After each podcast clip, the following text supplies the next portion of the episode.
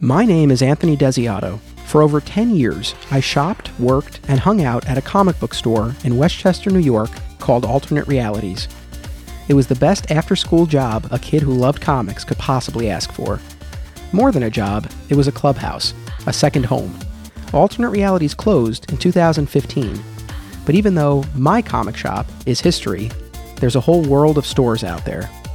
This season, on My Comic Shop History, I am bringing those stores, the business, the culture, and the fandom, to you as I speak to retailers around the country. Be part of the journey.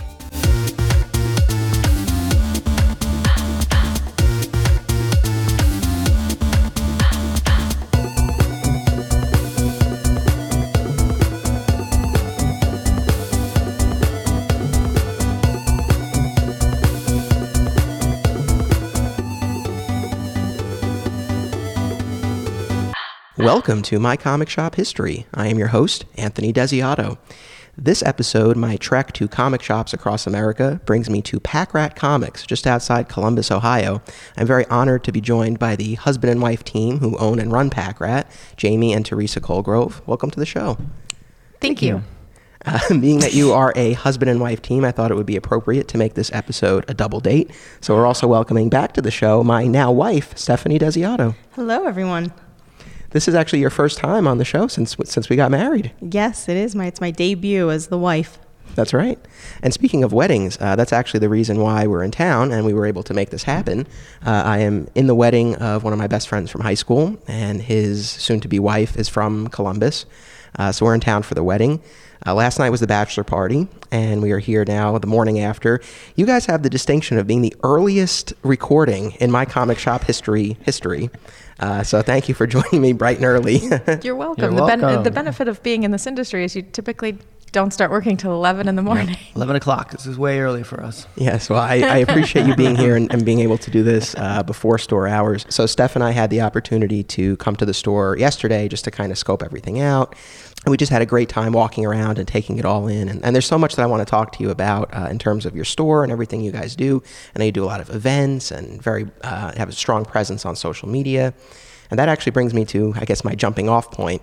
The reason that um, I found out about you guys, and this is probably the way a lot of people found out about, about Pack Rat Comics. So in January of this year, you guys posted a photo on social media of you, Jamie, uh, sitting next to a stack of unclaimed comic books Yes. uh, that you were left with when your reservists, the people who have pull lists with you, did not come to pick up their books. And uh, there was a sign accompanying, accompanying the, the stack of books, and it cited a figure, uh, $1,481.20. And that was the amount of stock that you were left with um, as a result of delinquent customers. And the, the photo went, went a bit viral. Bleeding Cool did a story on it. Yeah, just a little bit. Um, so if you don't mind just telling me what, uh, what kind of led to that, what was the impetus for that post? We typically clean out delinquent customers on a pretty regular basis. Every week, as we do polls, we check purchase histories, you know, who's been in, who hasn't. And um, about every three months, we pull out a significant number like we did. And we just felt it was time that the consumers knew what they would leave their retailers with when they moved, when they lost their job, and didn't notify the retailer. Um, it wasn't it wasn't intended to target anyone. It was just kind of a public service announcement that hey, your retailers do pay for this up front. They've ordered this book for you. They didn't order it for anyone else. They didn't anticipate selling it to some other customer walking in that was interested in maybe Mighty Morphin Power Rangers. We bought this specifically for you. And now it's just extra inventory. Um, so Jamie said, Hey, I want you to total that up and, and tell me what that is. And so I sat at our POS for a little bit and scanned it all in and got that number. And we figured the visual mix of not just a stack of books, but the dollar amount, the stack of books, and Jamie's, you know, My sad face. his sad face kind of was a nice representation that would grab everyone's attention. And it worked and we again we tried to make it a public service announcement to get to your local comic shop and pick up your books. You know let them know if you can't make it. And i think um, it hit home with a lot of retailers. We were very we were very surprised because we didn't expect it to go as viral as it did. Yeah, we, we got like stores from all around the world that had emailed us or texted us and said, "Hey, thanks for putting that out there." You know that we have the exact same problems. Were there any stores in particular that you were you were surprised to hear from? there was there was a uh, couple in Columbus that we were surprised that reached out and and had said a few things. So again, it wasn't something that retailers like to talk about. It's really embarrassing. We had a few retailers that were like, "Hey, I wish I'd have done that," and I'm like, "Well, there was a lot of hate that went along with that, and a lot of how to run your business that went along with that." So. I would gladly have shared that with someone else. Yeah, they could have done that. They could have, you know. I read every single one of those comments that uh, that people left. So uh, thank you for letting me know how terrible of a job that I was doing, running my business. yeah, I, I, spent some time in, in advance of, of our trip here. I spent some time uh, going through um, as many of your posts as I could, but that one in particular, and I went through the comments. Th- there were a number that stood out, but one in particular was from a customer. I don't know if specifically a customer of yours or just a, a customer generally, but uh, it made me laugh. He was like, I really didn't understand what the pull list meant. I thought it was just guaranteeing that there would be a copy for me, but not that I was committed to actually buying it, which is shocking to me as someone who's spent a lot of time working at a store and shopping at a store. But maybe that's representative of a larger problem, this lack of, of education on, on the part of the of the consumer. They as you were getting at, you know, they might not realize that you order three months in advance. That comment in particular really uh, right. really struck. Do you remember that one? I do remember that one. It was very funny. I was like, well, that guy needs educated for sure. And now that number, the the almost fifteen hundred dollar number, was that the retail value or or cost? It was retail. That was retail value. Okay yeah, it was it was really something. And uh, like I said, I know Bleeding Cool did a story on it. Um, I mean, were you surprised at just how you know how much it kept yeah, building? It, it escalated really quickly. uh, we did not expect that at all. I don't. I forget who the first person that shared it. I think it was another comic shop, uh, maybe out of West Virginia, that uh, I don't know. They re- retweeted it, and it just went super viral after that. So, I was pretty excited. Yeah. So the, the store where I spent most of my time uh, is Alternate Realities in Westchester, New York. The store is no more. It closed in, in 2015. Um, but delinquent customers, you know, that was a problem that we faced. Uh, the owner, uh, his name is Steve, uh, quite a character. Uh, his system was if people didn't pick up their books within a certain period of time, they were declared dead, where he would usually stop pulling. Sometimes he'd keep pulling, but their, their uh, folder would get pulled from the filing cabinet. It would be placed on the side. And then eventually, if, if enough time passed, they would be declared dead, dead, dead. And then that was really it. Super dead. Really dead. Uh, there's really no, you know, if you're dead, you can kind of come back to life. But once you're dead, dead, dead, that's pretty that's much it. it. uh, and so at that point, we would break down the file. We would make a list uh, on cardboard, writing by hand, each title and issue number and the and the retail value. I don't quite know what he did with that information, but he, he, he had it. He had it just in case that customer came back in wanting their pull system. And he goes, No, look, this cardboard piece that I have totals on. Yeah. That's why he That's did it. That's similar to what we would yeah. do too, is if we pulled a customer um, and they didn't respond to any email or any you know any requests if they were still interested, um, we would make note like their last visit was on this day and we pulled this many dollars worth of books. You know they're no longer a subscriber you know because they would come in like a year later expecting their comics to be on hold and we're like no we've got nothing for you. You hadn't been in for 18 months. What do you they sometimes they don't realize they've been gone so long and they go no i was just here last month and you know you, you pulled up you know their report and you know no you haven't been here in seven months oh it's been seven months oh i've been here before that well you didn't pick up your pool if you did but that happens a lot. What is the what is the official policy? Do they have a certain amount of time within which they're supposed to pick they, they have a month. They have a month. Okay, yep. but then you'll make arrangements if people communicate with. Yeah, you. We, we can figure out their their their patterns. Right. So that was the same thing for us. Yeah, I mean, we had kids who you know were going away to college, and so we knew they weren't going to be around for a semester. But then when school was on break, they'd come in and they'd pick up their books. Um, did you find after that post did any of your delinquents come back? Mm, yes, yes. It was very busy the next day. well, good for you. I mean, that had you know a, a couple of great results that you were able to raise awareness and bring bring people back in. We did, and then every week it's you know they clear out their boxes, so it's it's been very good. You know, yeah, so you've noticed like post, it, that's yes. continued since then. It has continued, yeah. yeah.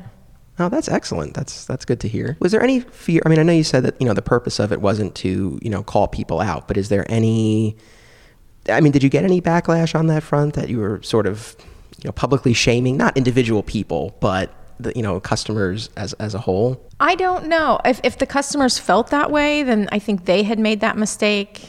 Um, I think it, it all is just how you take it. I think we talked about it yesterday. You know, looking at the negative or looking for the positive. Again, we were just doing it as a positive. Hey, this goes on in the comic book industry. Get your stuff if you want it. Um, and others, you know, as customers, you could take it as a negative, like, oh, how dare you? But there's not, I, mean, I have no control over how someone reacts to something. Like, it's just, here are the facts. You can be upset or you can just say, oh, okay, yeah, maybe I should get my comics. But I mean, we're not, we're not big pushers of our subscriber system. It's great and we want people to join, but at the same time, we wait for them to establish a purchase pattern anyway before, you know, as they're coming to the store weekly or monthly. So we can kind of gauge that, oh, this person's going to come in every month to get their pull. They're going to come in every week. Um, so we're not, the first time we see somebody, we're not out there encouraging them to join a subscription service. It's kind of a wait and see for us. What is your dedication to the comics, you know, before before we try to get you on board and, and hook you with, with the subscription Yeah, service. Subscription service. And from what I understand, I was very interested to learn this. I was on your website because this was actually one of the things I was curious about as I'm, as I'm visiting all of these stores. You know, our pull list, it was just a paper form that you fill out, and that was it. Um, but you guys actually have a digital pull list, correct? We do. Through Comixology? Yes. How has that been working out for you? Because that's something that I thought would, you know, I would imagine that would help this process.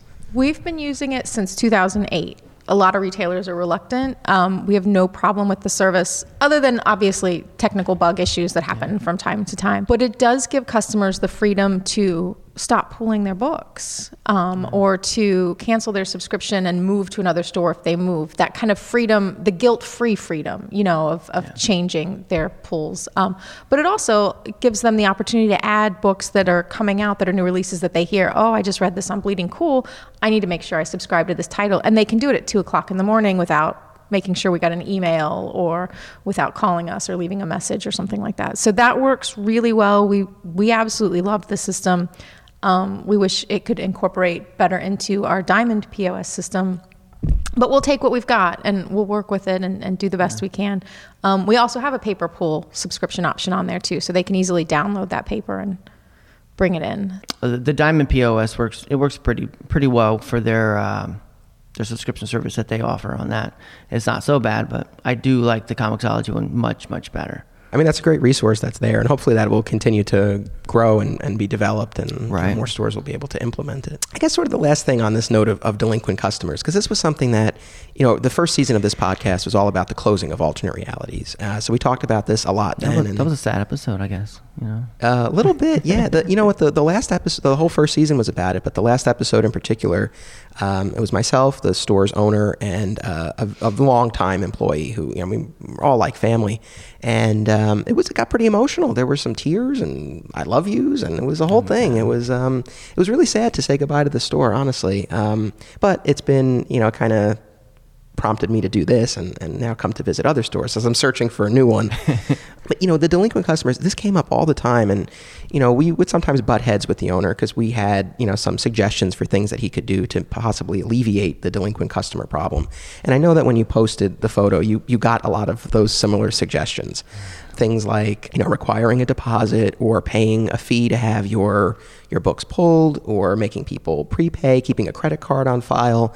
And uh, again, like our owner, he was always opposed to that for various reasons. I was curious, though, if you don't mind sharing some of the reasons why you guys don't do that. I think when you start to get to holding customers' credit cards on file, credit cards are, you know, stolen, they're lost, they're misplaced, so they're constantly, um, you know, new numbers and new expiration dates. So having a credit card on file, am I gonna, is my customer gonna constantly update their credit card information every time they get a new card? Obviously not. You know, sometimes you have bills that are automatically drafted out of your accounts that you forget about when you get your new card every four years. So then the next thing you know, your phone's turned off because it's not charged on your card anymore. So I think the credit card solution, while it sounds great, in reality isn't as easy as it sounds. Um, the security issues that we would have to undergo to keep those cards on file is a whole other compliance issue that we would have to worry about. And as a small business owner, we just don't have the time or resources to do that with credit cards. As far as a deposit, how long do you hold that deposit?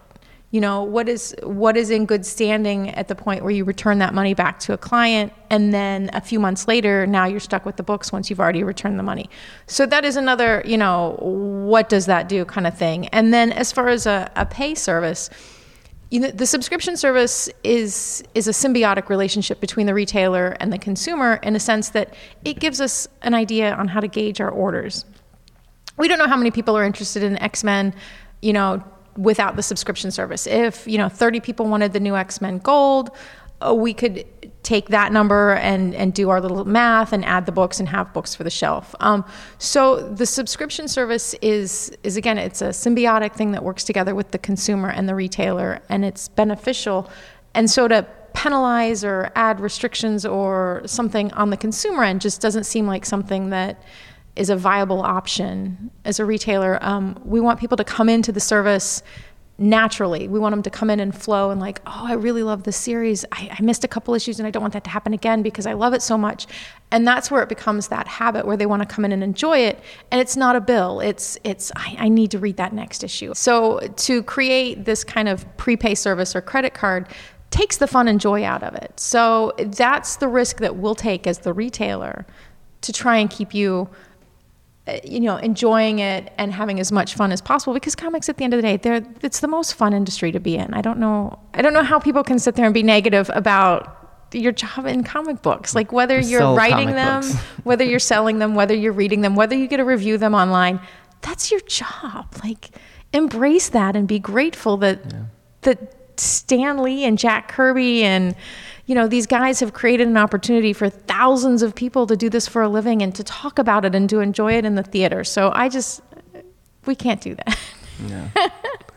I also got the sense from you know reading some of the responses that you know ultimately, you know, in terms of your entire customer base, this is a relatively small portion, you know, who who are delinquent, right? Yeah, And- it's, it's a very small portion. yeah. I mean, your your enthusiasm for this. I mean, I'm, I'm hearing it now, and, and Jamie, I want to get Jamie. I want to get to some of your uh, the Facebook videos that I've been seeing. These new comic Yes. day videos. I don't know who that guy is that makes those videos. It's uh, yeah. I mean, they're if you don't mind describing, because I, I was going through and I saw typically on Wednesday, new comic book day, you'll post a quick Every, quick little every video Wednesday, snippet. I'll make a new video. Um, it's hard to do sometimes.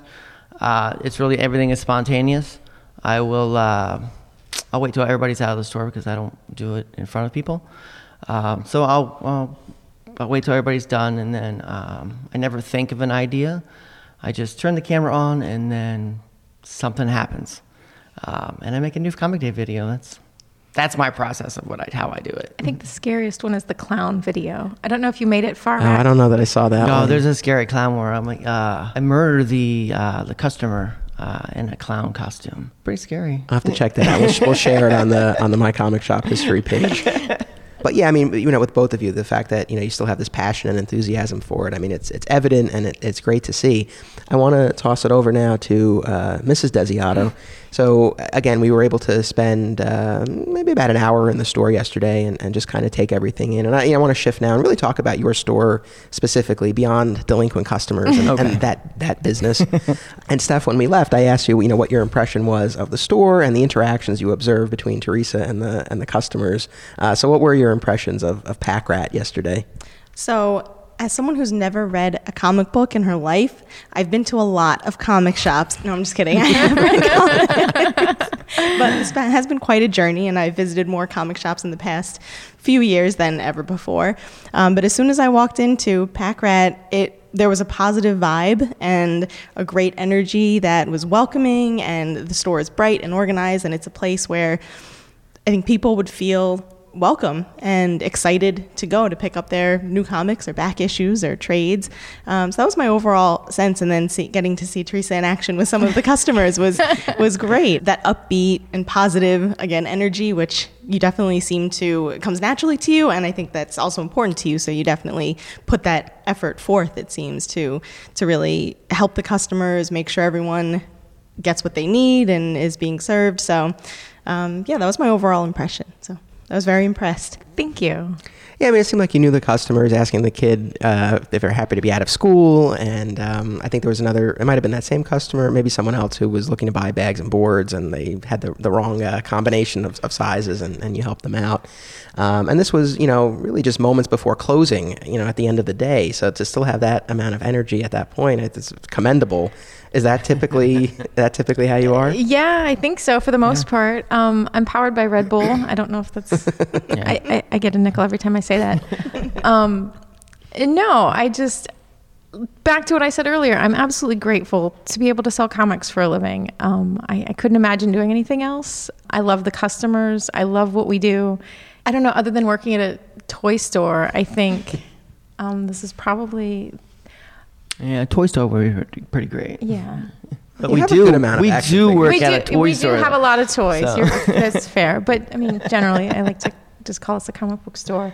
Listen, you have some of those uh, vintage Power Ranger Zords. You Yes. don't know how tempted I am. If not for the fact that uh, we are in the process of, of looking for a new place to live and, and packing, we're going in the direction of trying to clear our place out. That coupled with the fact that we have to fly home. If not for that, I don't know, we might be leaving with some We Zords. ship. we could always mail it to you. Uh, oh. the Power Rangers are, are quite tempting.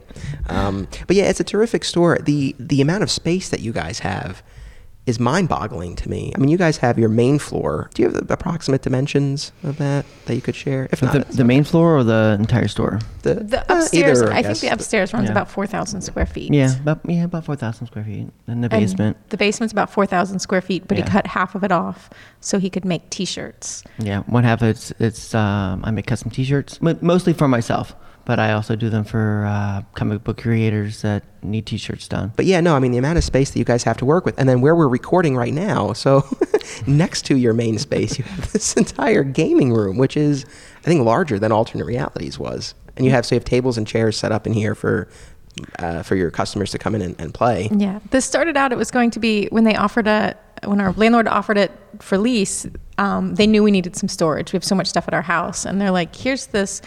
Can store your stuff here. And we're like, okay, this will work. This will be great. We can get our house back. And that weekend, when we agreed to sign the lease, a friend of ours came in and said, Hey, I've, my art school's lost funding. We don't have any place to teach kids that are interested in pursuing art as a career. You know, I don't know what I'm going to do. He was really sad. And Jamie walks him over to the space and he's like, Is this big enough? And he's just, he lit up. He said, Absolutely. So the space went from a storage space to being an open part of our store um, which was nice because it brought the gaming tables because we had a few gaming tables next door. It brought it out of the store and brought it to this um, kind of its, its own space, obviously. And now they can play, and we go home and they lock the door when they leave, and it's really nice because I don't have to, you know, look at the clock and say, "Hey guys, you need to wrap this turn up. I close in 20 minutes or whatever." They can just keep playing as late as they want, and it's really nice. It's just striking. And, and the store itself, I was really impressed.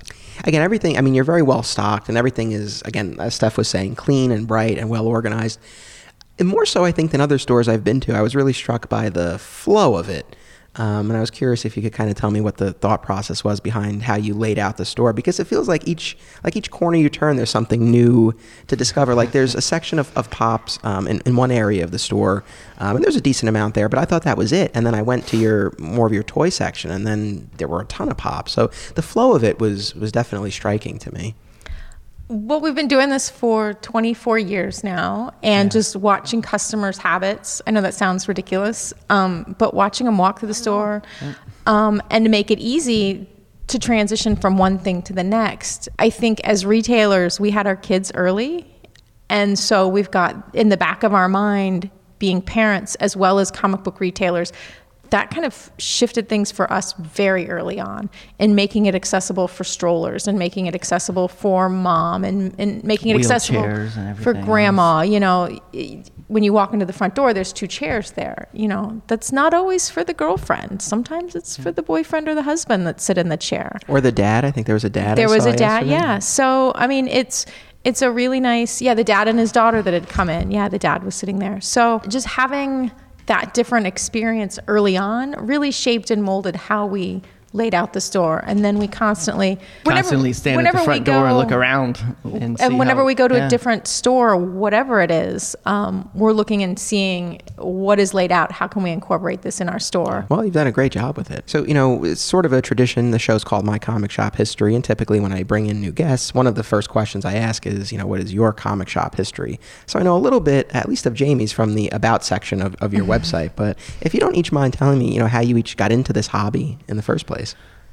Well, I, I got into it because of my uh, my brothers uh, collected comic books, and then my, all my uncles collected comics. And my uncle from uh, West Virginia ended up giving me his collection, or part of his collection, which was a huge uh, gold and silver age collection. I eventually lost that collection uh, in 1980, right after John Lennon died, uh, in a flood. Oh. Um, so I lost, I don't know, a zillion dollars worth of silver age stuff. But I kept collecting from from then on, everything all the way up until, um, oh shoot, yesterday.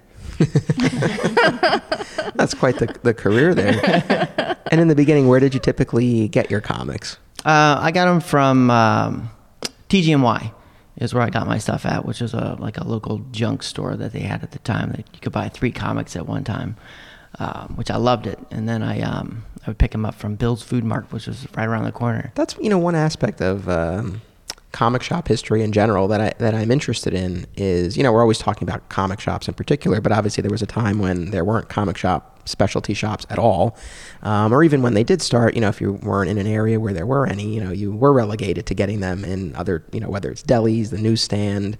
Uh, I think I read you got them at a gas station I, I'm at a gas station, yeah. next to the hot dogs. That was that was uh, that was Bill's Food Mart. there you go. so that's something that's interesting to me and, and probably something I would try to pursue down the line a little bit is, you know, really more of like the history, the rise of, of the comic shop. Um, and then Teresa, what about yourself? We used to go to a restaurant after church on Sundays, and they would have Archie comics for the kids to read, and I would just I would read it every Sunday, whatever they had there, and I enjoyed that. And then we had a gentleman came to our school, a Catholic school of all things, on career day, talking about you know his comic book business that he ran. And I mean, this is in the '80s, and you're like, that's a thing. Like, You know, I went to Catholic school from pre-K through college. We never had anyone come and talk to us about comics. so I went to the wrong. Catholic you school. You sure did. We sure did. Um, and then you know, I met Jamie and we were dating, and um, they started selling those um, like the Topps trading cards with Marvel and DC characters. And it's not that I read a lot of Marvel or DC at the time. Like I said, a lot of it was Archie. And we were going to the gas station buying these cards, and, and then there was a little shop in Hilliard that opened up, and we're buying these cards, and then all of a sudden I'm reading Silver Surfer and I'm reading Fantastic Four, and it was the era of Image. So you know, here's some Spawn and Savage Dragon and Valiant, and then we get married, and then we're like, hey, we can do this. We're stupid and young. Let's. we don't have any responsibility, so we did, and it just kind of steamrolled and snowballed from there, and it's it's been fun, and we've been very lucky. That's terrific. Well, so you started with Archie. Stephanie, that was your introduction to the world of comic books as well. It was my, my start getting them from the Berlin Mart in southern New Jersey.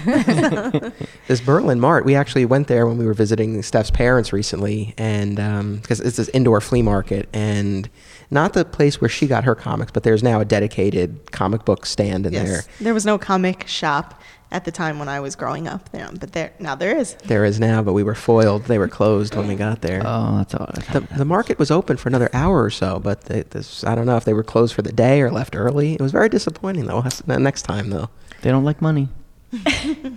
No, I think the great thing about Archie though is it's such a universal comic. Um, my youngest son, he loved Archie. Like he rem- when Archie got married, he flipped out. He could not believe that he married Veronica. Like he just went insane.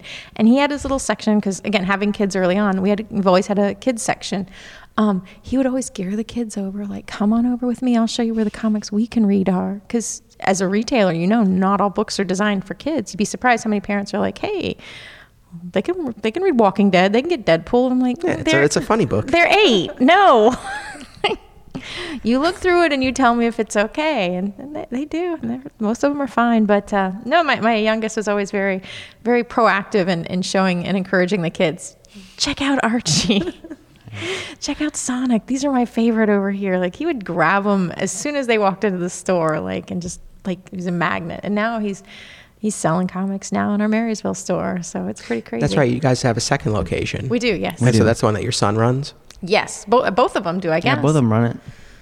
Yeah, our oldest is 21 and he graduated high school, didn't know what he wanted to do, and he's like, "Hey, I, I know comics. I'll do that for a while." And we were we were cool with it. We are like, "That's that's a great idea. You don't know what you want to do.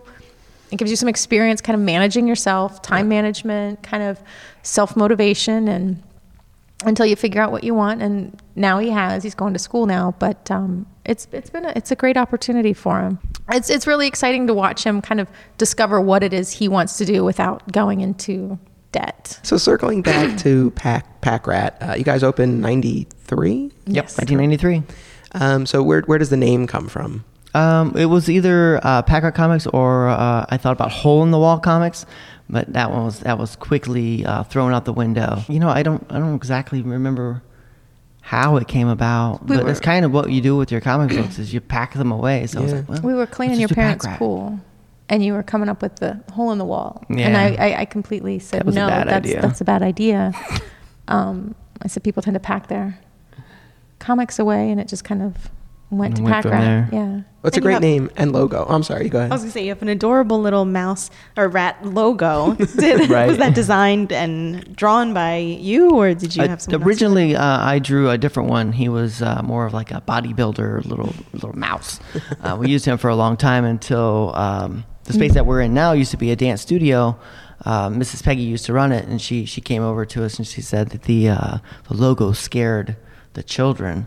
So we immediately uh, had one of our out of work uh, comic book creators draw us a new logo. So he came up with that one, and um, it was beautiful. So that's the one we ran with.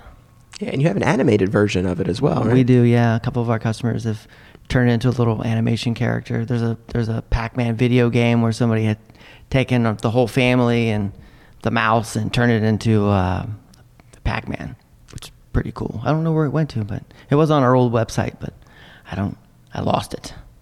But it's out there. Find it. That's really cool. So, you know, the, my production company is Flat Squirrel Productions, and the logo is, is a cartoon flat squirrel. It would be kind of cool, though, to have it animated. It would. Actually, see it get flattened. Oh, that might be a little I too morbid. squirrels. That- Let's not. We, we have squirrels. No, that's, that's that was going to be my segue. Um, as I was going through your, your Facebook post, I saw that you um, that you rescue squirrels, and I was this was just the other day. I said, "How perfect is this? Flat Squirrel is coming to Pack Rat. You guys save squirrels. It's like this is fate. Well, I mean, it could not be more fitting. Can you please tell me about how you save these squirrels? Um, a couple of years ago, some squirrel, baby squirrels, they couldn't have been more than three weeks old, had fallen from a nest in our front yard. And um, I was like, no, leave them out there. That's gross. And my husband had been telling my children since they were wee little tots about how when he was younger he had a pet squirrel named Skippy. And so my oldest son had been dreaming of the day when he I, I didn't know this. He'd been dreaming of the day when he would have a pet squirrel of his own. So here's the his, opportunity. He's like, "Mom, please, we got to keep it." And we, you know, go to Google and we're like, "Okay, you got to leave it out there for a couple of hours. Wait for mom to come back." Mom didn't come back, so we brought it in and we did the whole rescue bit and they were fall babies so you keep them through the winter and you release them in the spring and that's exactly what we did it went off well um, the following year somebody said hey i have this baby squirrel i hear you rescue them and i'm like okay They're so adorable. they're so adorable. I trained them like puppies when they were in the cage in the house. I would shake a little bag of nuts so they knew I was coming with the treats. So when I release them outside, when I shake the nuts, they would come running. And I swear to God, it works. It um, and, and if you have like a bag of chips, like the neighbors found out, they shake their bag of chips, go into the car. The squirrels came to their and jump on them, and they freak out. Um, so But yeah, and, and somebody called me later and they're like, hey, I hear you rescue animals. I have this raccoon. And I said, no. He's we, like, we took the raccoon. He's like, I'm just going to leave it out here to die. And I'm like, you can't do that. Bring me the raccoon. I have no idea what to do with a raccoon. So we rescued this little raccoon, and she turned out to be pretty, pretty healthy and okay. So we uh, we fed her, and you know, we cleaned her and bathed her, got the ticks off of her, and and then we had her. I think I think just maybe a week, and we let her go, and she was fine. Well, she ran from you. Yeah, we immediately let it go. We didn't want to get those whatever that parasite is that gets in your brain and eats your brain. We didn't want that, so No, we got rid Um, of that raccoon. And then we had uh, friends this uh, two months ago. They're like, "Hey, we cut a tree down. You rescue squirrels, right? There were squirrels in the tree." And I'm like, "Bring them on!" so I've had three litters of squirrels, and it's fun. It's like the best pet because they're cuddly, and then you can release them outside, and you're not cleaning up, and you don't have to feed them all the time. But then they come back to your house, and I'm like a Disney princess. I put nuts on the windowsill, and they come to my window and they greet me and it's so amazing so if you ever have a chance to rescue squirrels Um, they, Do it. You can rescue them, rehabilitate them, and, and release them back into the wild, and they'll be fine. This is good to know. I mean, yes, despite the flat squirrel name, I, I, I am a fan. I break I break for that hesitating squirrel that can't decide whether or not to try to make it across the road. Because It's true. We've all been there. We've all not always known which way to go. So we, we try to you Yeah. know be kind to the to the hesitating squirrel. Steph in particular is quite the animal lover. Although if, if we're doing any rescuing, I think we know what it's going to be. Yes. So I, I am an animal lover, especially of dogs. So do you have any household pets that are more typical to We have a pug. Um, My sister just rescued our cat. Uh, the family just completely um, overtaken with allergies from our cat. So she took she took our cat a couple months ago, but we still have the pug. Um, I grew up on a dairy farm, so for me, animals are outside and they serve a purpose. So that I'm the one rescuing squirrels, I think everybody's surprised because I'm I'm not an animal person. Like that's the most bizarre mix for me. I think is is I'm not. Dogs belong outside, cats belong outside. You just fell in love with the squirrels. Is your pug an outside dog? no, oh, Actually doesn't do no, well he's an inside dog. He's really sweet. He likes to pee on things, but he's really sweet. I want to jump back to um, the uh, kind of your, your shop history, and, and again from from your website, uh, it said that you started the store, Jamie, a, a dream in his heart, a dime in his pocket, and youth on his side. Correct. Is it Youth still is long gone. is it still a dream though? It's still a dream, yeah. I, you know, every day I think about opening new stores or coming to the store, and just sometimes we just come in the middle of the night and just stand in the store and look around because it's it's like a dream that we have it and we we love it so much. And I do want to I, I want to clarify something every time we talk about it too, which is not on the website, and it probably should be. Um, the only person who believed in us. I mean, imagine we're 18 and 20 years old, and we go into a bank with a business plan. They laughed at us. they laughed at us. I mean, we went, went to a couple of banks for a loan, and um, my dad, he's like, "Here's some money to get started." He loaned us the money to get started, and and that's without It wasn't a lot of money, but it was more than anybody else believed in us and gave us without money. that we wouldn't be here today like we literally would not have opened we wouldn't have had the money we wouldn't have had um, the volunteer hours that he's put in to help us build and move and, and do everything so like a lot of props goes out to my dad who believed in us Yeah. Our first location we opened up was in this ran down building in London, Ohio. Um, we had to totally remodel the place. It didn't have electric or plumbing or anything. So the week that we opened the store, it uh, the dude immediately gave us an eviction notice. So we spent all the money we got from our father-in-law, and this dude just crushed our dreams and Oh, took that's it. So we, horrible. we totally moved across the street to this dump of a building that had like a river running through the basement of it. And we opened up there. And when we were there, we, we made it work. Um, we were there for a couple of years we were there and for a then- couple years. then somebody bought the building Somebody, the, the competitor on the street, which owned a baseball card store, wanted to expand into comic books. So he wanted us out of there. So he tried to buy the building. So we ended up finding another building. Well, the building We that we're in right Hilliard. now. We we packed up everything and we moved to, to Hilliard. we moved next And, to uh, the restaurant starliner diner if you're familiar with hilliard there was a hill that had starliner diner on it and we were there for a couple of years Yep. And then they wanted to expand so our landlord said um, you need to go It's been terrible. It was a terrible run for us. Yeah. Yeah, you guys couldn't you catch a need break. to move No. because the restaurant wants to expand and you know you can't you can't curse a business for growing like you really cannot do that so we all right we packed up again there was my dad again helping us move Yeah. take down slat wall put it back up um, until eventually we ended up in this plaza Yep. and we've been here for almost 20 years now That's amazing. It's a little bit of a theme emerging uh, this season on the podcast. There's another store that's featured, uh, Cave Comics in Connecticut, in Newtown, Connecticut, uh, and they recently relocated. They were sharing a space with a restaurant called uh, Burgeritoville, and Burgeritoville, that is what it sounds like. They wanted to expand and take over the entire space, um, but they actually built a new structure for the comic shop, Oh, uh, like right next door. Yeah. But yeah, these expanding restaurants. It's crazy. Yeah, No, pushing and the you, comic you shops can't, you can't be you can't be No. upset for a business succeeding and doing well and needing to expand you and cannot look how you guys have expanded yeah. here. Yeah. So it's it's really brought us to this final destination, um, which we couldn't we couldn't be more grateful for it. We've we've had such great landlords and such great opportunities here to run many of the events that we've done, many of the from the art school. Like, who can afford an extra space just to host an art school? Fortunately, our landlords and our plaza is so ridiculously inexpensive. We can do that. You know, it's not something that every retailer has the opportunity to do. To just have I don't know what is this 1500 square feet just to sit empty because we don't do a lot of games like we have games and we do games and we provide it but it's not the focus of our business and we understand the core focus of our business is comic books so we try to stay focused on that this is just yep. this is extra and because we're here in such an affordable plaza this is what we get you know with the store and, and moving the amount of times that you did did you find that your customers tended to to follow you no not no. at all no moving is bad we will never move from this place unless the building is torn down. No, generally speaking, when you move, um, you're going to lose a minimum of 20% of your base clients just because now it's not a convenient location for them, regardless of where you move.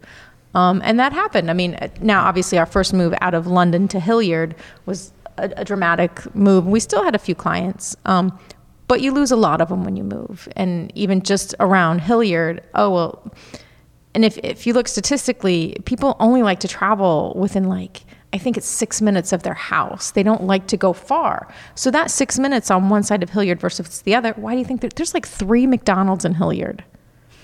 Three. and they are six minutes apart. Yep. I kid you not. So it's it's it's literally like people's convenience and the way they travel. Moving isn't the best option. Yeah, no, I, I mean I can imagine that being an issue for sure. So you've been in this this current location for a while. Uh, Jamie, you were mentioning, you know, thinking about, uh, you know, more stores and things like that. Do, right. What's yeah? What sort of long term plans do you have for Pack Rat? If you're able to share. If not, that's okay. I want more. I want lots of stores. I want this to be my town and and, and you know my Ohio. So eventually, I'll have all the stores in Ohio if Teresa lets me. I'm just along for the ride. I right. I make absolutely limited decisions and I sign checks. That's my job. I, I go and I look at places and I just have them all in the back of my mind where I want to open these stores at. So eventually, yeah, we'll we'll have more stores in Ohio. Um, it's just a matter of, of time and when that I do it. Yeah. On that note, sort yeah, what is sort of the, the balance between you two running the store? Because I, I mean, I'm sure there are other husband and wife teams out there, but I, I haven't come across too many, at least in my travels yeah. so far. Um, so I'm curious what that dynamic is like. I think it's a pretty equal partnership. We we work really hard and really well together. We we bounce a lot of ideas off one another. Uh, Teresa does most of all the bookkeeping to make sure I don't I don't spend all the money on stuff, uh, especially all the Silver Age that comes in. I just keep. That's a fact. That is we do fact. not have a Silver Age section because it doesn't go out for sale. I have a lot of Silver Age, by the way, but it's all mine. Yeah, so I mean, are you guys? I, well, I know the answer to this, I guess, but would this would describe yourselves as collectors as well? As, not really. not not oh, really. I, I do a lot no. of. Um, I do like. You can't really run a business and collect at the same no, time. Yeah. It's they have to be willing to stuff. part. It's rainy to, day stuff that I that I collect, but I am oh, willing I to part okay. with most of it. Um, but they have to be willing to sell it to you for a decent price. Yeah, a decent price because I I do keep it.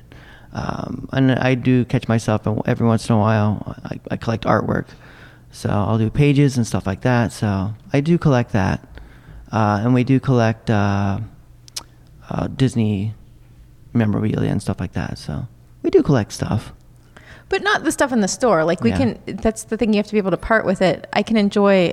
You know, I can enjoy the Wonder Woman statue without bringing it home. I can. Right. I can enjoy that for the you know a little bit of time that I see it in a display case in the store, and let somebody else take it home. Because if I kept everything I wanted, I wouldn't have anything for sale. So I think early on you learn that you have to pay your bills. Um, yeah, I think that can be a hard lesson to learn for a yep. retailer, and not not all retailers learn it, unfortunately. Well, and this this hobby, I mean, people don't go into it saying, "I'm going to make a million dollars. I'm gonna I'm gonna be rich." It's they get into it because they love the hobby. They have a passion for it, and so not we're not business people. We're, we're going into this business with the idea of, of sharing our passion with everyone and, and sharing the things that we love and making everybody's day a little bit brighter for coming in and, you know, in that, in the dark world that we live in, you know, to come in and, and smile over superheroes. Yeah, we opened our store when we were about 20 years old. So, yeah. yeah. No education. We learned as we went. Yeah, on the job So, training. On the job training. Yeah. Well, it's, I mean, when Alternate Realities was closing, Steph, we had like a kind of a, like a legitimately serious conversation about about buying the store and keeping it open. Do you remember that?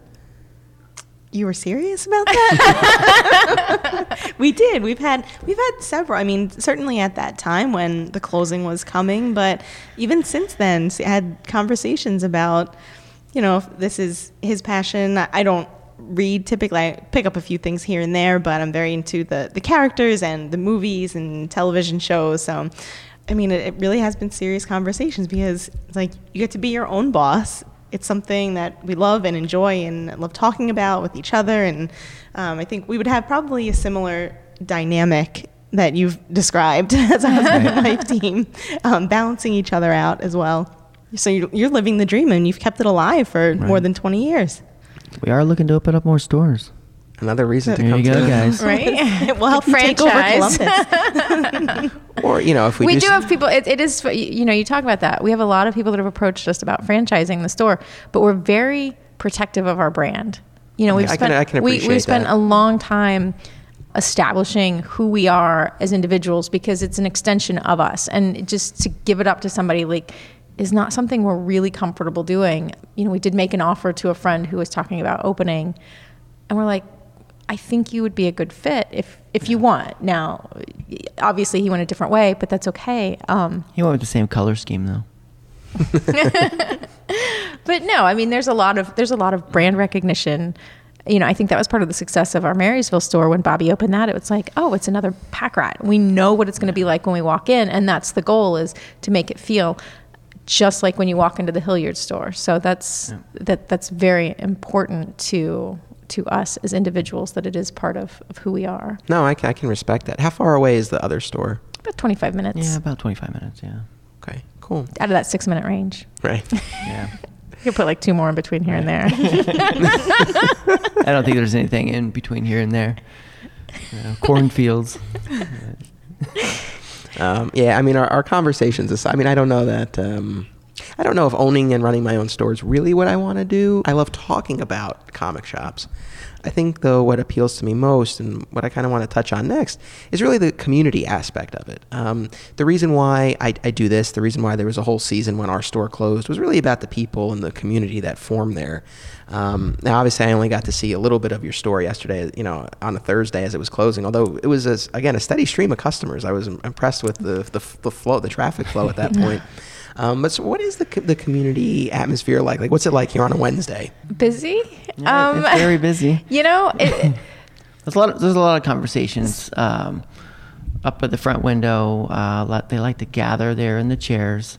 Uh, we talk comics and movies, and uh, you know, I think- just a lot. Yeah, there's a lot of that going on. the story of when Michael lost his job. We had one of our customers lost his job, and he came to the store. He was very limited in his um, circle of friends. Really, it was at the time it was mostly just us, and um, he came into the store and he would sit on the couch, and he ended up developing some friendships with people that he didn't know outside of that. And I think that, in a nutshell, is what comic book stores become. Is they become a place where you have a passion and you know the person that walks in the door shares a similar passion. And you can create that bond just on that whether you like Superman or Batman whether it's Iron Man or the Hulk. You know you know it's still generally that connection that you've got that you're not going to go just by seeing the movie or just by you know going down the, the toy aisle or something um, being a fan of music, you, I think you kind of have that too when you go into like music stores. But over over the course of the two years that he was unemployed, you know, he ended up developing several great friendships that he now goes to conventions with, and he gets to hang out with these guys and celebrates birthdays and Christmases, and he didn't have that before. I and I that. think that to me is probably the single greatest success of a comic book store is to connect people with each other um, because we're all kind of just floating along in our own little world not realizing who we're missing or, or what what we could be contributing to someone else's life and that right there is That's it. And, and and that's happened more than one occasion. And I hate to use that specific example, but on multiple occasions, you know, we've had people that have lost jobs that have spent time and kind of found their purpose in their way just by coming in um, and visiting. And I Yeah, think the way people that normally wouldn't hang out with one another. Right. You the way yeah. we're so outgoing and passionate and just we enjoy it, it it does spread and it becomes contagious and even the people that come in that don't talk will eventually start talking.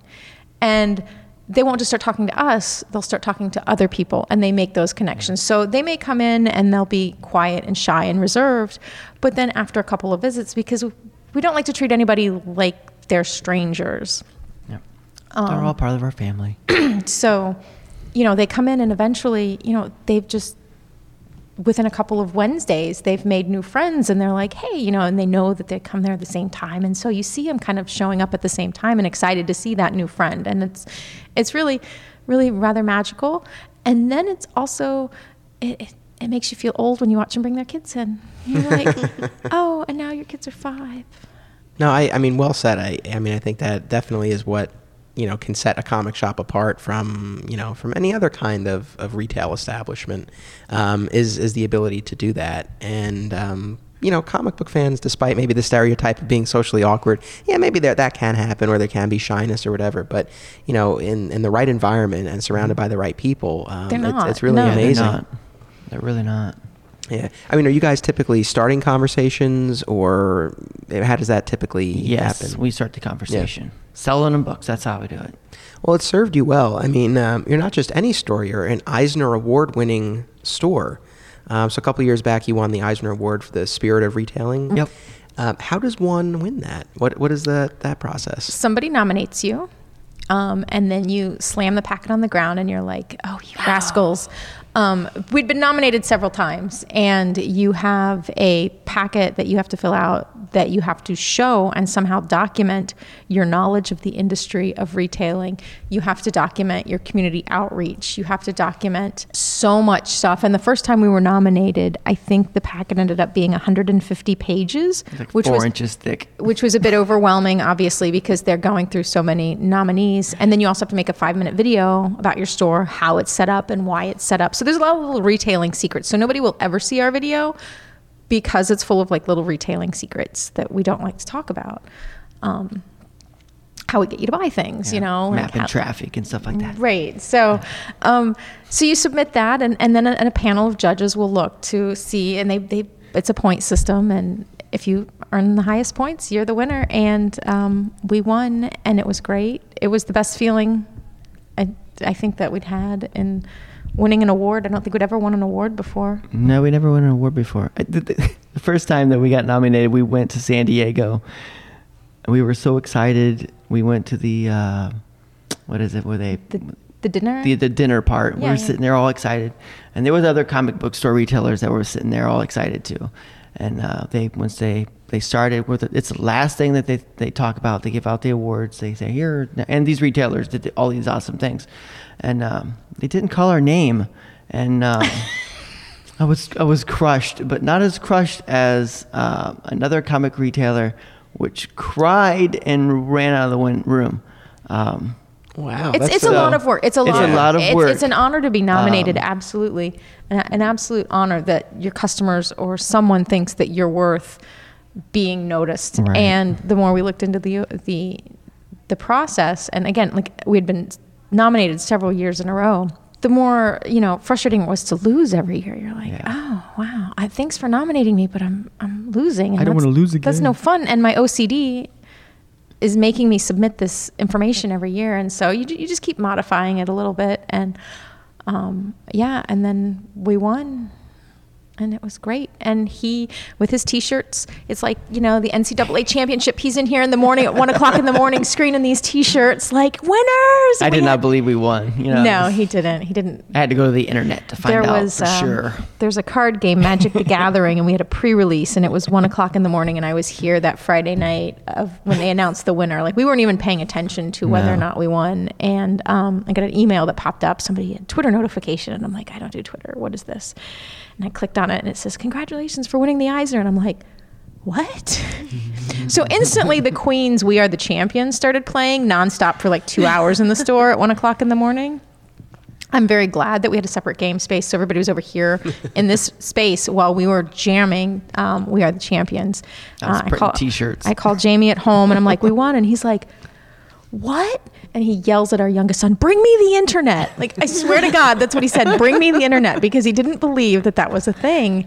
And he's That might like, have to be the title of this Right. episode, by the way. um, so I go, he, I, I went home and picked him up and brought him back up. He's like, I'm making t-shirts. And, and so we have these Eisner award winning t-shirts that he made because the next day we were doing our Not at Comic Con event and we were just like giving them away. So we didn't We were so tired that day. Oh my gosh, it was amazing. Well, we can were- we were imagine running how a- exciting that was. Yeah, I mean, it's, it's, it's like winning a, a lifetime achievement award from the Oscars or something. Like that's what it is because you can only win it once. Oh, okay. So once you win it, you're you're one and done, and that, and we're done. So now well, we're you winners. won, and now that stress is removed. You don't have to Absolutely. go through that every year. Well, because they send you the packet, the request for documentation during Free Comic Book Day. Right.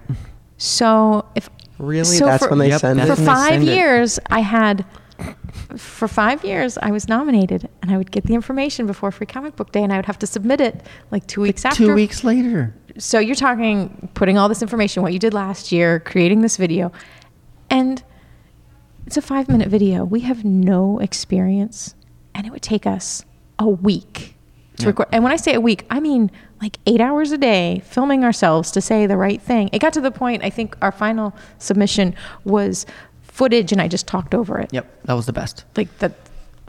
w- In front of a camera, Sometimes that's the most efficient way to yeah. bang it out. Yeah. We, we would be in front of the camera and it would take us three hours to say a sentence. And we had friends one year, they made the video for us, and he's like, no, you just have to say this. I swear to God, it took an hour. It was like three lines. an hour for us to say three lines. Yeah, there's some great video after that, you know, of, of losing our minds on these stupid lines. We're not, we're not any good at that.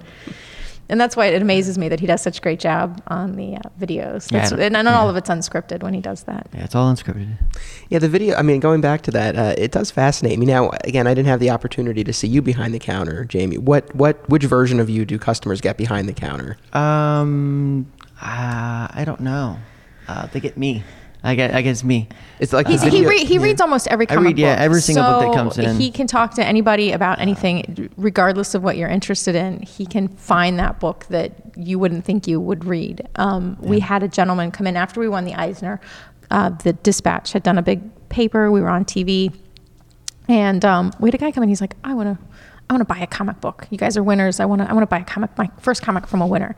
And we're like, well, what do you like? And he's like, well, just give me anything. And I'm like, but I want to get you something that you're going to read.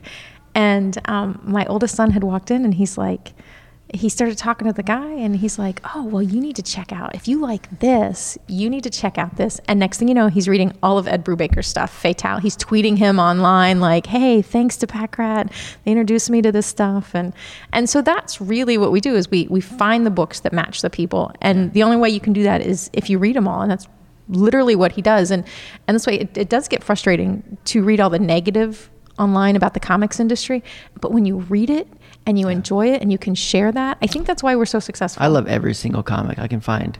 You know, something in each book that I absolutely love.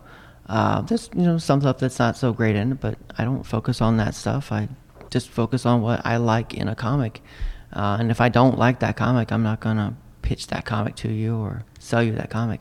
I had a uh, a uh, creator from Image come in the other day, and he had um, he comes in a lot, and we were talking about comics. And he goes, "The first time I came into the store, uh, you pitched me my comic book."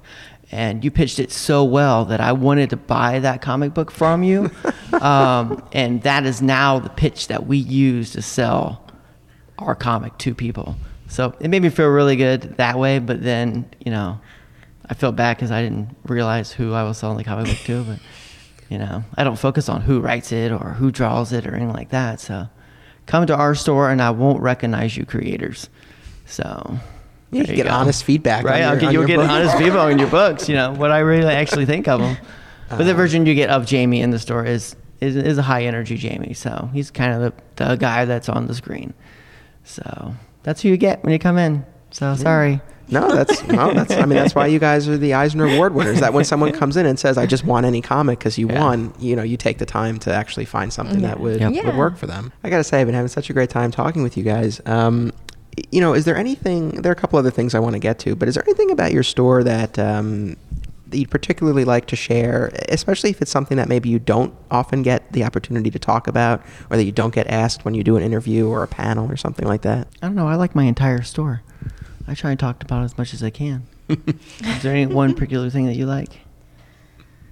Um, I like that I get to go to work every day with my husband. Yeah. I, I don't I don't like it that you're in the Marysville store now that our son is not there as often. It is hard to be apart. That's why I'm not like he's he's let's grow a big empire and I'm like I just want to be with my husband and I can't do that when you want to grow. That's very sweet. Well, I mean, you know, we work together too. We're in we're in different buildings, but it's it's a small campus. So I Yeah. mean, we you know we're in the you know we go to work together too, and we have lunch together. I mean, it's. Do you enjoy that, dear? Very much, dear. now we'll ask the same question in 24 years. yeah, but I, I don't know. There's um, we've just been so fortunate. I think um, overall we've had such great luck. We've we've worked hard. It wasn't all great luck right away. No, it wasn't. It wasn't. But everything led us to here. Yeah, it led us to this point. Like the things that we've learned along the way. Even though, like when we were first evicted from that Yeah. space, when he, he's like, "Hey, you're evicted," immediately we're like, "Well, what do we learn? Right. We will always sign a contract. You know, we won't take somebody by the yes, your word is is strong." But we're still going to sign a contract. So, I mean, and that's something that we've done the entire time is even when things are bad, from one point of view, we always tend to look at it as as a learning opportunity. We've never been a negative, poor me, I can't believe this happened. We just packed up and moved on and did the next on. thing. I mean, that's and I think that's been the best part because there's so much negativity that could keep you down. Like we could have easily been like, "Oh, I guess it's over. We lost our space." I think yeah, most people just gave up at that time, but not us, big dummies. We just kept going, kept going. Well, you know, I'm a huge Rocky fan. I, I say you know, obviously you wouldn't know. The listeners, the listeners know. Um, big Rocky fan, and yeah, it's Yeah. all about being able to take the hits and get back up and keep moving forward. And it sounds like that's what you guys have done. If if I or, or someone else were to come to you and say, I'm thinking of opening my own store, um, aside from you know, yeah, getting everything in writing, is there, is there any other advice you would offer to uh, to retailers who are just starting out, or or maybe not? I mean that is one piece of it, and then also anyone who maybe has been doing this for a while and maybe getting burnt out. Um, any advice for either or both of those groups?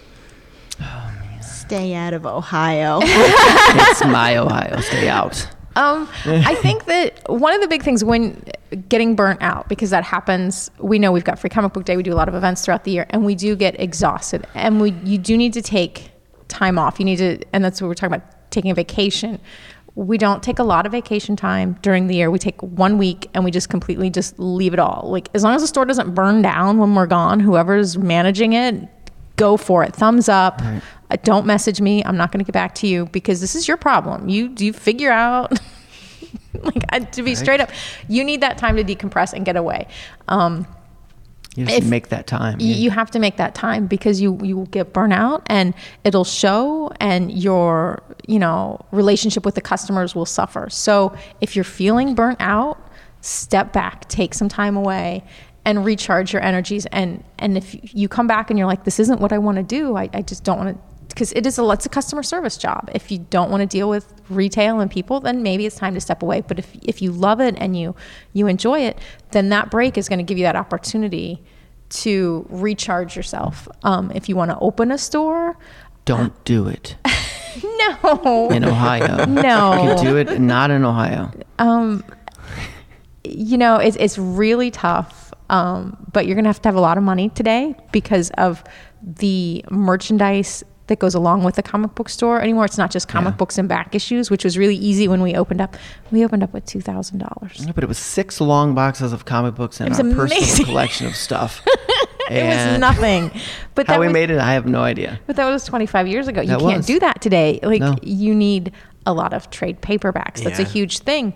Yeah, and you Um, guys are very well stocked. Yeah. yeah, you need you need a lot of that. You need you just need a mix of everything until you figure out what your clients are going to enjoy, and that's that's what you have to figure out as a new retailer is just because you enjoy it doesn't mean that they're going to enjoy it so there's a lot of that that goes along with with the business itself is like oh well i don't understand why you enjoy that but i'll listen to you talk about your passion I, i'm not transformers i can watch the movies i remember the cartoons but I couldn't tell you the names of all of the Transformers.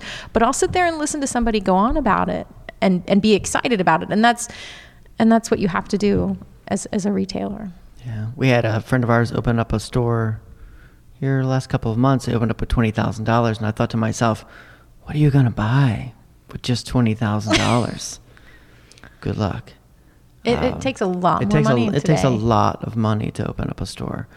Um, so if anybody out there is thinking about doing it, open up with a lot of capital. Try and go to a bank and get a loan. They might laugh at you, but you know times have changed. They may not laugh at you now. Don't open up thinking you're going to make a lot of money. Uh, open up with the passion that you like to sell comic books, and you love the industry. So it's a it's a hard industry, but it is a uh, very fun industry, and you know you'll love it.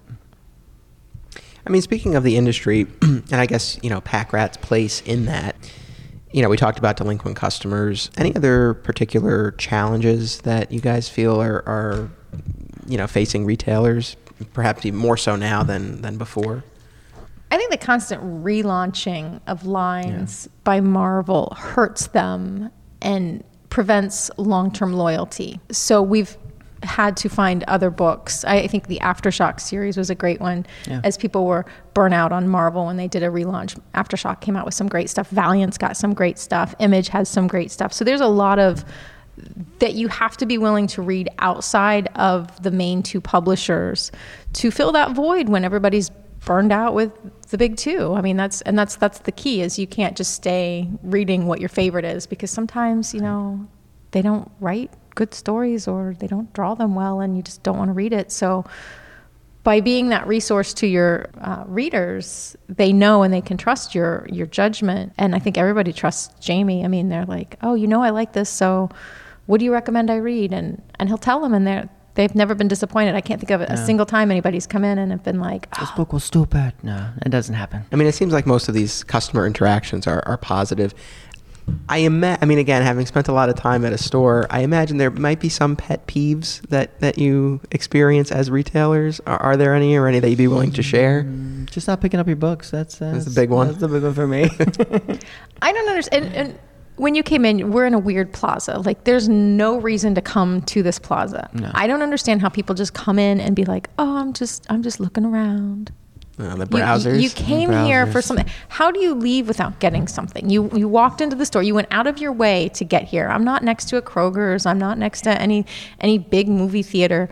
I'm tucked away, hidden. You had to get here. You drove here. You got out of your car and walked into the store, and you have no desire for anything in here. Like that. That boggles my mind. How you can just wander and not find anything that's really fun and really cool in the store. I think out in our Marysville store the biggest thing for me is because we're we're next, we're downtown, and we're next to uh, a Mexican restaurant, and we get people in all day long that just. The, the worst thing for me is when they walk through the door and they tell their kids, "We're not buying nothing," and then they walk around for 35 minutes and then ask 10,000 questions on remote control cars or spinners or things you they know you don't have, um, and then then they leave and you just you feel awful. Like that just crushes you inside.